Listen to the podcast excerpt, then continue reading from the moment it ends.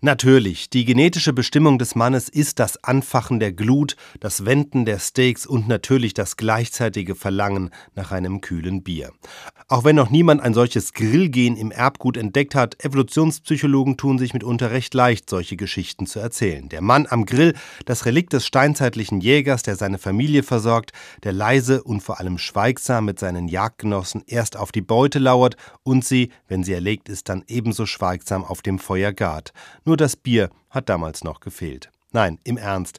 Bücher, die alles aus der Evolution erklären, warum Männer dies nicht können und Frauen jenes nicht, die verkaufen sich zwar prima, aber das Problem mit dieser Art von Evolutionsgeschichten ist, dass sie sich selten beweisen lassen. Mal ein anderes Beispiel. Vor 20 Jahren hätte man sich überlegen können, welche steinzeitlichen Rollenmuster dazu geführt haben, dass Fußball scheinbar ganz klar Männersache ist. Vielleicht, weil in so einem Fußballspiel die steinzeitliche Kämpfernatur zum Vorschein kommt?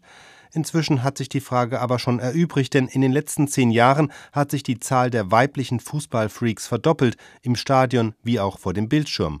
Und wenn jeder dritte Fan eine Frau ist, was soll dann noch die Frage nach der Evolution? Und genauso kann es beim Grillen sein.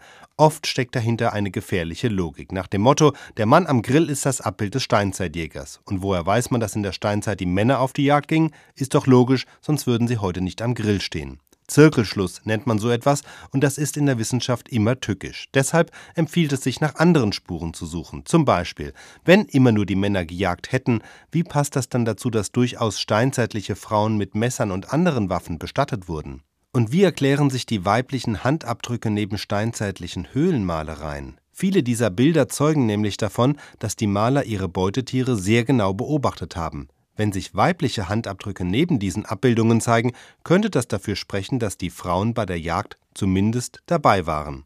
Die interessante Frage ist also vielleicht gar nicht, warum Männer so gerne am Grill stehen, sondern eher, warum ergötzen sie sich so gerne an solchen Geschichten aus der Steinzeit?